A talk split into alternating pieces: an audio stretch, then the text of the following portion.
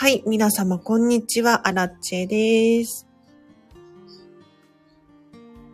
今日はですね、一緒に洗濯物畳もうということで、洗濯物が溜まってるので ぜひ一緒にアラチェと畳んでください。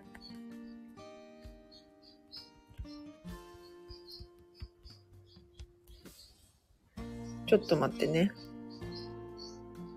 準備をしてから。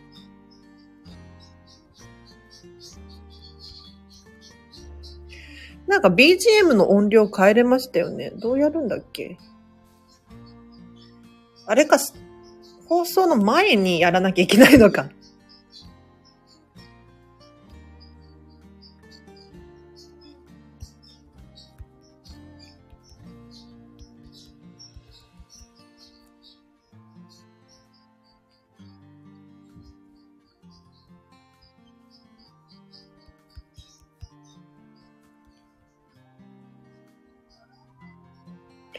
ということで、このチャンネルは、こんまり流片付けコンサルタントである私が、もっと自分らしく生きるためのコツをテーマに配信しているチャンネルでございます。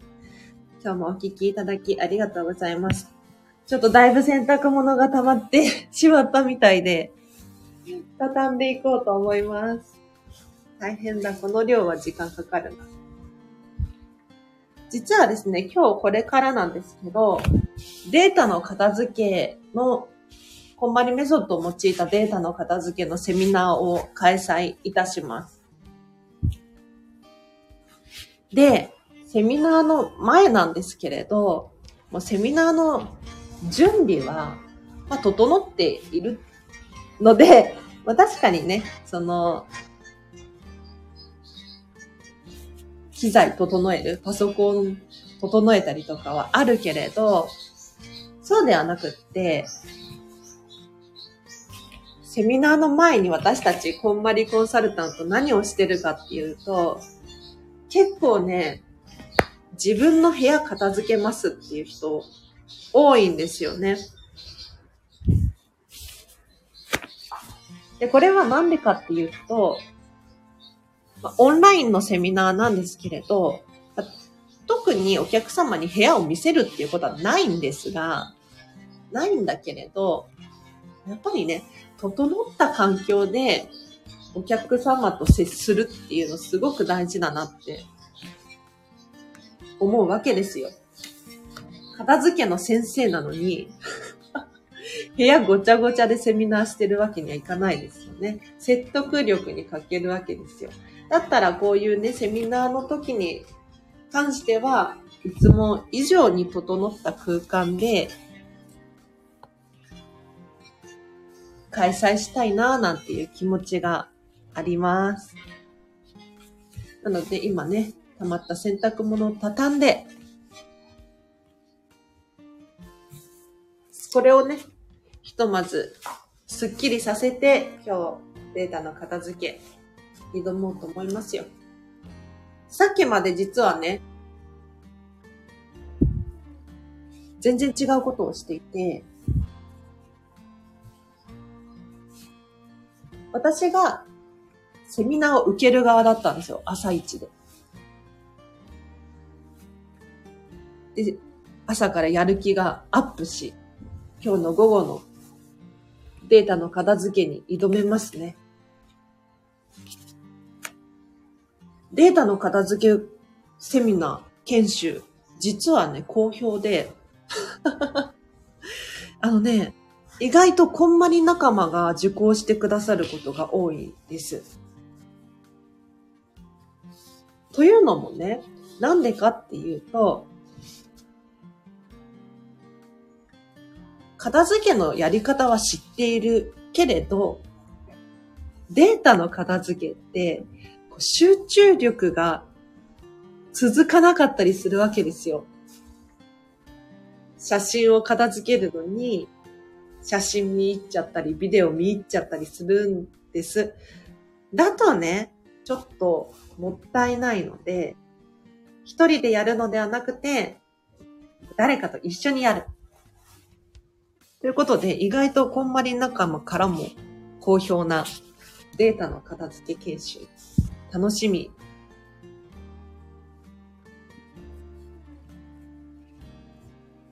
BGM 大きくないかな？大丈夫かしら？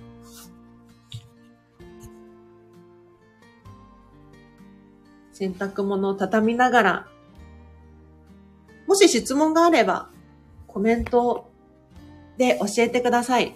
皆さんね、このチャンネルにたどり着いたということは、日々お片付けを頑張ってるんじゃないかなと。なので、そんなね、お片付けの最中に湧い湧いてきた疑問など、コメントしていただけるととっても嬉しいです。なければないでね、私は勝手に喋るので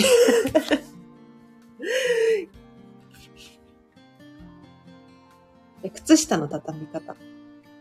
靴下は2枚1組じゃないですか。これをね、重ねます。ぴったり重ねます。で、シワを伸ばします。で、短いくるぶしソックスなんかはもう半分に折って終わりです。なんか口を広げてぐるんってすることもないです。で、長い靴下。私の場合はルーズソックスがあるんですけど、ルーズソックスとかだと、えっ、ー、とね、くるくるくるっと巻いていきます。で、これもやはり同じで、口をひっくり返さない。ぐるんってしない。というのもね、靴下って結構痛むんですよ。いつの間にか穴が開いてるとか、こう口のゴムが緩んでるとか、あるじゃないですか。ま、その要因の一つに、収納している時の状態っていうのがあると思うんです。なので、こうよくね、ありがちなのが、こう口を裏返してひとまとめにしてっていうのあると思うんですけれど、まあ確かにね、便利っちゃ便利。なんだけれど、まあ、見栄えの観点だったりとかからしても、ぐるんとしない。ゴムは休ませてあげる。といいと思います。その他、タイツとかも同じですね。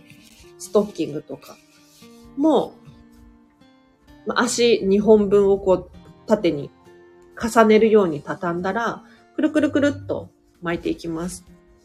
で、巻いた状態だと広がっちゃうんですよ。なので、そういう時は、ちょっとちっちゃめのティッシュ箱くらいの大きさの箱に入れてあげると、収まりがいいです。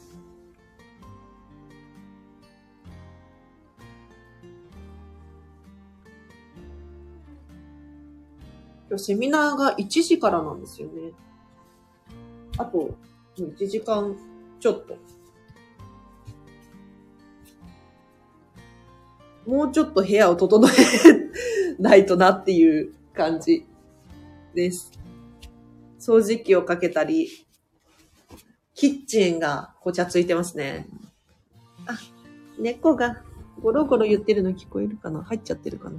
猫が洗濯物畳むのをお手伝いしに来てくれました。お手伝いしに来たのか邪魔してんのかわかんないけど。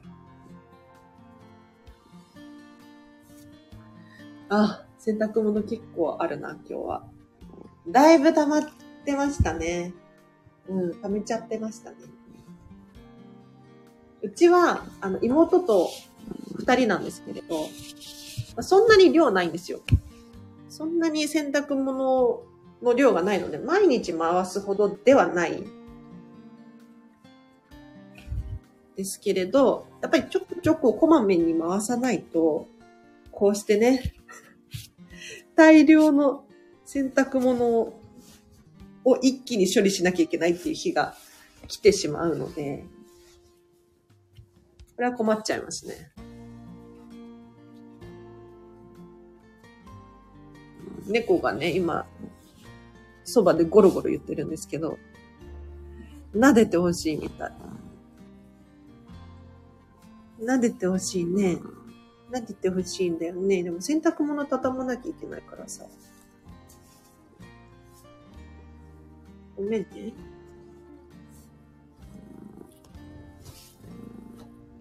皆様今日はいかがお過ごしでしょうか？もうちょうど、もう、もうお昼ですね。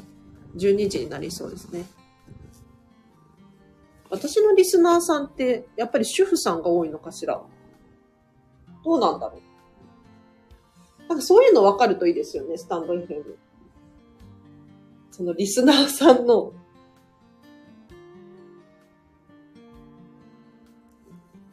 客層じゃないけれど、そういうの分かったら面白いな。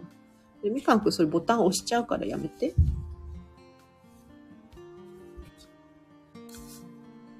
猫の毛がね、すごいんですよ。本当に。うちの猫、スコ、違う、なんだっけ、サイベリアンだ。猫種間違える。サイベリアンっていう猫なんですけど、もうね、すっごい毛の量が多いんです。で、長いんですね。だから、掃除機とかもこまめにしないと、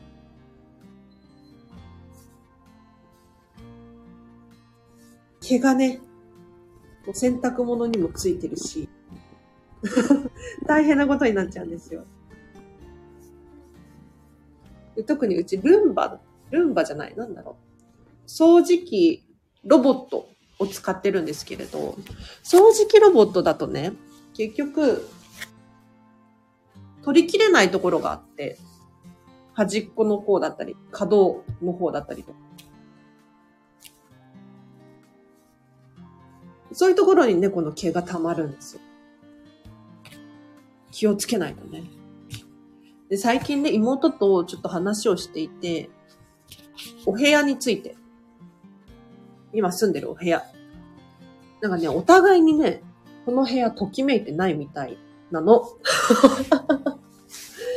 で、いや何がときめかないかって言ったら、床がね、白いのがときめかないんじゃないかと。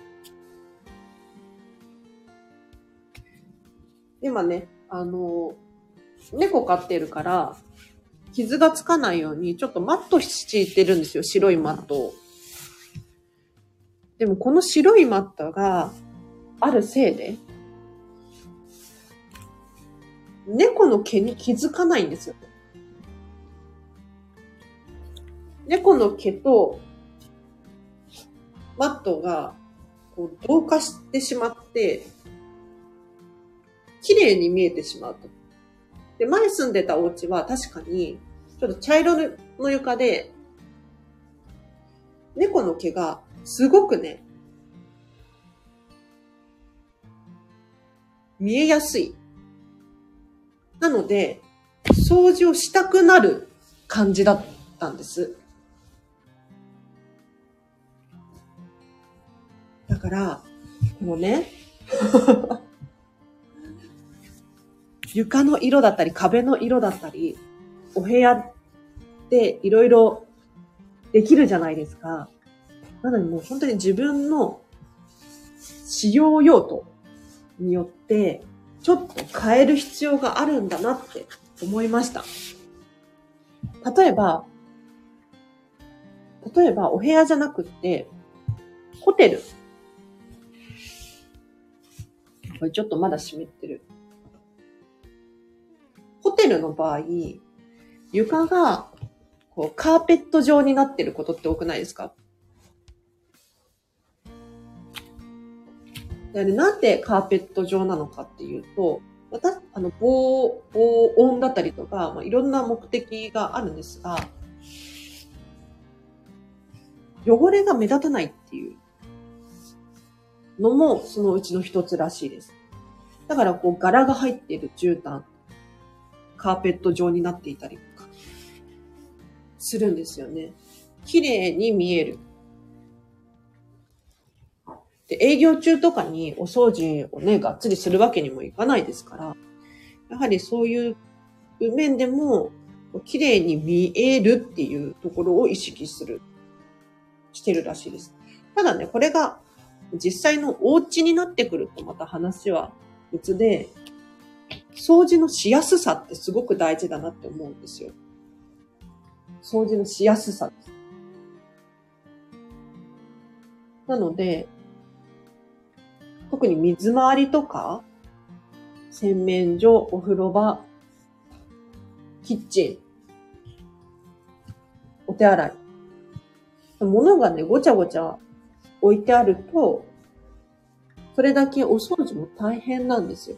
一回物を溶かしてお掃除をするってなっちゃうので、そうではなく、こんまりさんもおすすめしているんですが、基本何も置かない。置くとしたら、お花とかね。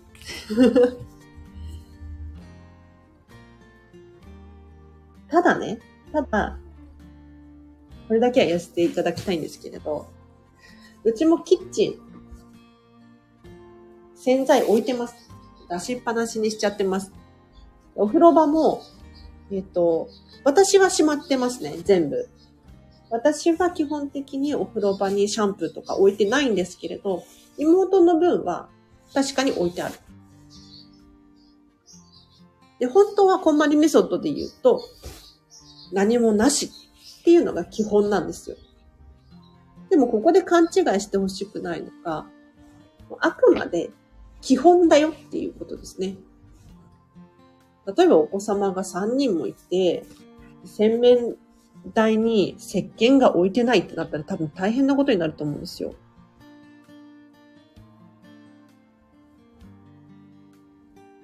なのでもうそういう時は、石鹸を出しっぱなしにしてあげた方が、手を洗いやすいっていう環境を作る。っていうのも大事ですよね。あれ皆様質問ないですか？でも聞いてくださってる人がいて嬉しいです。ありがとうございます。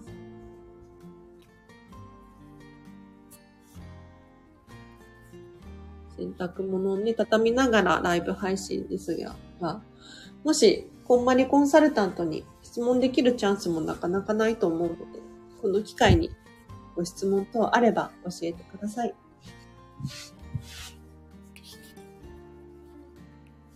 私はね、あの、次回のデータの片付けセミナー、いつにしようかななんて、今、考えていますよ。またね、やりたいんですよ。意外と、あの、参加したいですっていう方多くて、ただね、お日にちが合わない。っていうことが、まあ理由の多くを占めているので、まあ、それだったら、それだったら、まあ、複数回開催してね、どの、どれか一日でも来れる日があるっていう状態を作ってあげるっていうのがいいかななんて思います。ので、次のね、データの片付き研修。早速ね、あの、リアル開催、オフライン開催の予約を取りました。会議室をね、いつも借りてるところがあるんですけれど、その仮押さえをしていて、3日くらい仮押さえをしていて、そこでもし誰かしらが手上がったら本予約でもいいのかななんて思ってますね。キャンセルをして。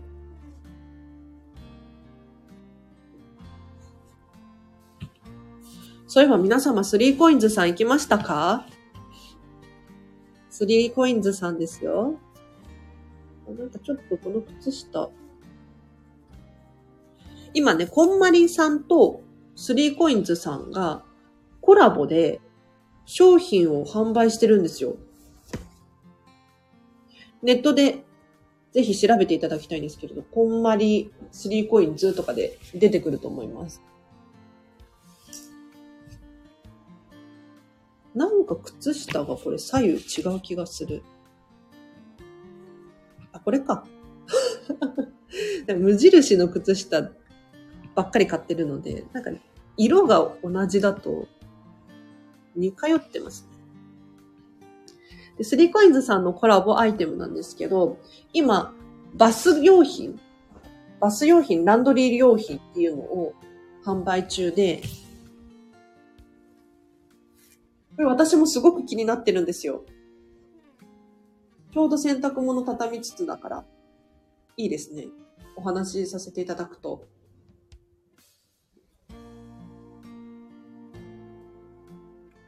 ね、ついね、ごちゃごちゃしがちなバスルーム、ランドリー用品、用品なんですけれど、収納グッズが整うことによって、統一感が出たりとか、使いやすさがアップしたりとかするので、ぜひ皆様もあのホームページチェックしていただきたいなと。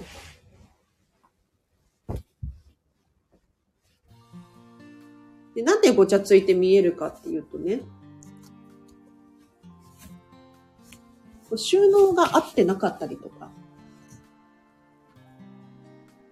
もしくは統一感がなかったりするからっていう理由が、まあ、一つなのではなかろうかと。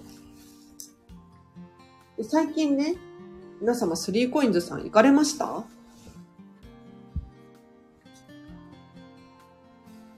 最近のスリーコインズさんね、すごくデザイン性が良くって、なんか昔のスリーコインズと違いますよね。わかります？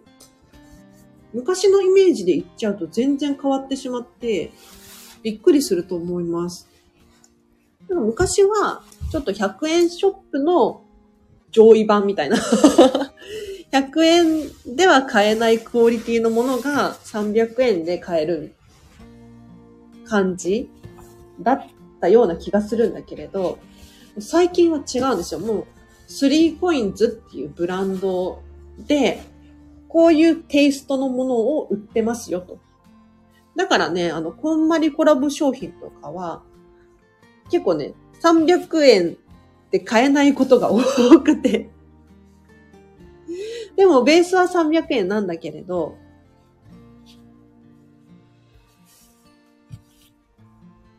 無印良品さん、あ、無印、無印さん出てきちゃった。スリーコインズさんらしさっていうのがすごく出てますね。シンプルで、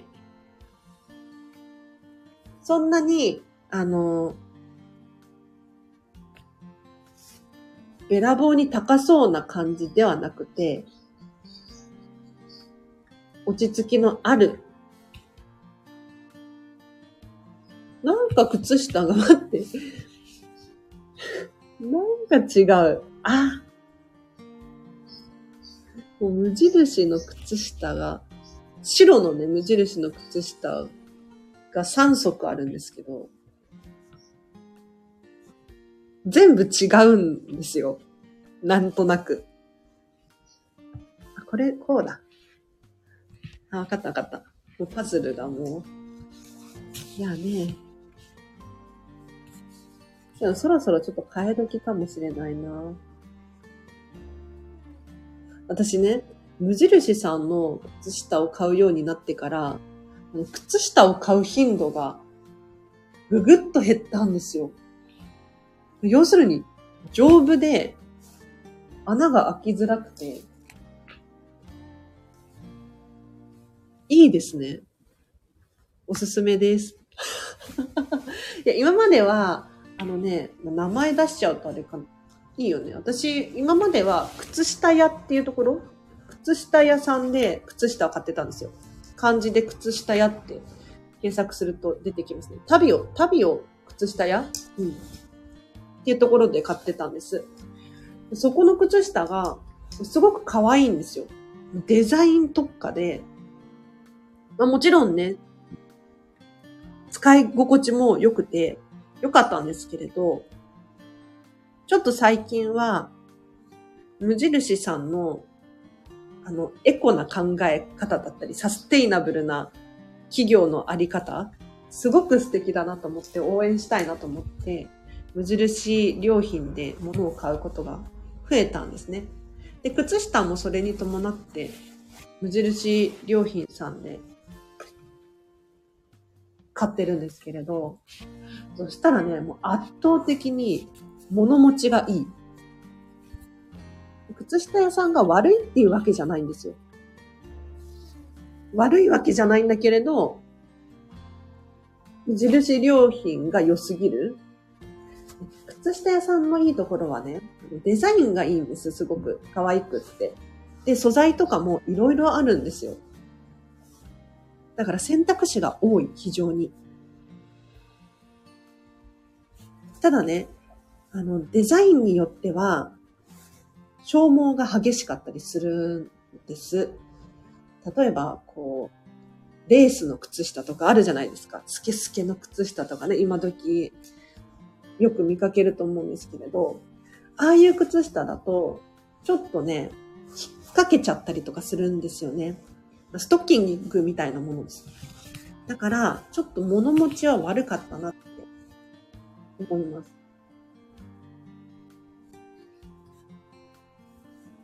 もうすぐ洗濯物畳み終わりますよ。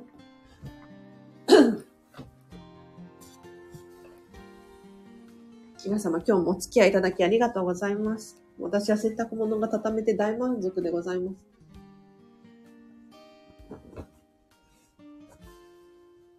これからね、データの片付けセミナーなんですけれど、すごく楽しみ。こんなにワクワクしていいんだろうかっていうくらいの楽しみですね。皆さんデータを片付けるってどういうことかっていう、もう本当にあのね、みんなにお伝えしたいんですけれど、ただスマホがスッキリするわけではないんですよ。本当に。データを片付けると、よりね、自分にとって大切なものが何かっていうのが明確になってくる。例えばアプリとかも使ってないやつがあるなとか、まあ、年に数回しか使わないなとか、だったらその都度ダウンロードし直せばいいかなとか。で、アプリを整理すると、今自分にとって必要なアプリっていうのが残るんです、手元に。そうすることによって、効率、生産性上がります。あとは客観的に自分ってこういう価値観なんだなっていう理解も深まりますよね。あとこれ私の靴下じゃないな、これ。あれ？これ妹のか？わかんなくなっちゃった。え、これは私の靴下。え、私こんなに靴下持ってたっけ？待って。あれ？こんなにいらないよね。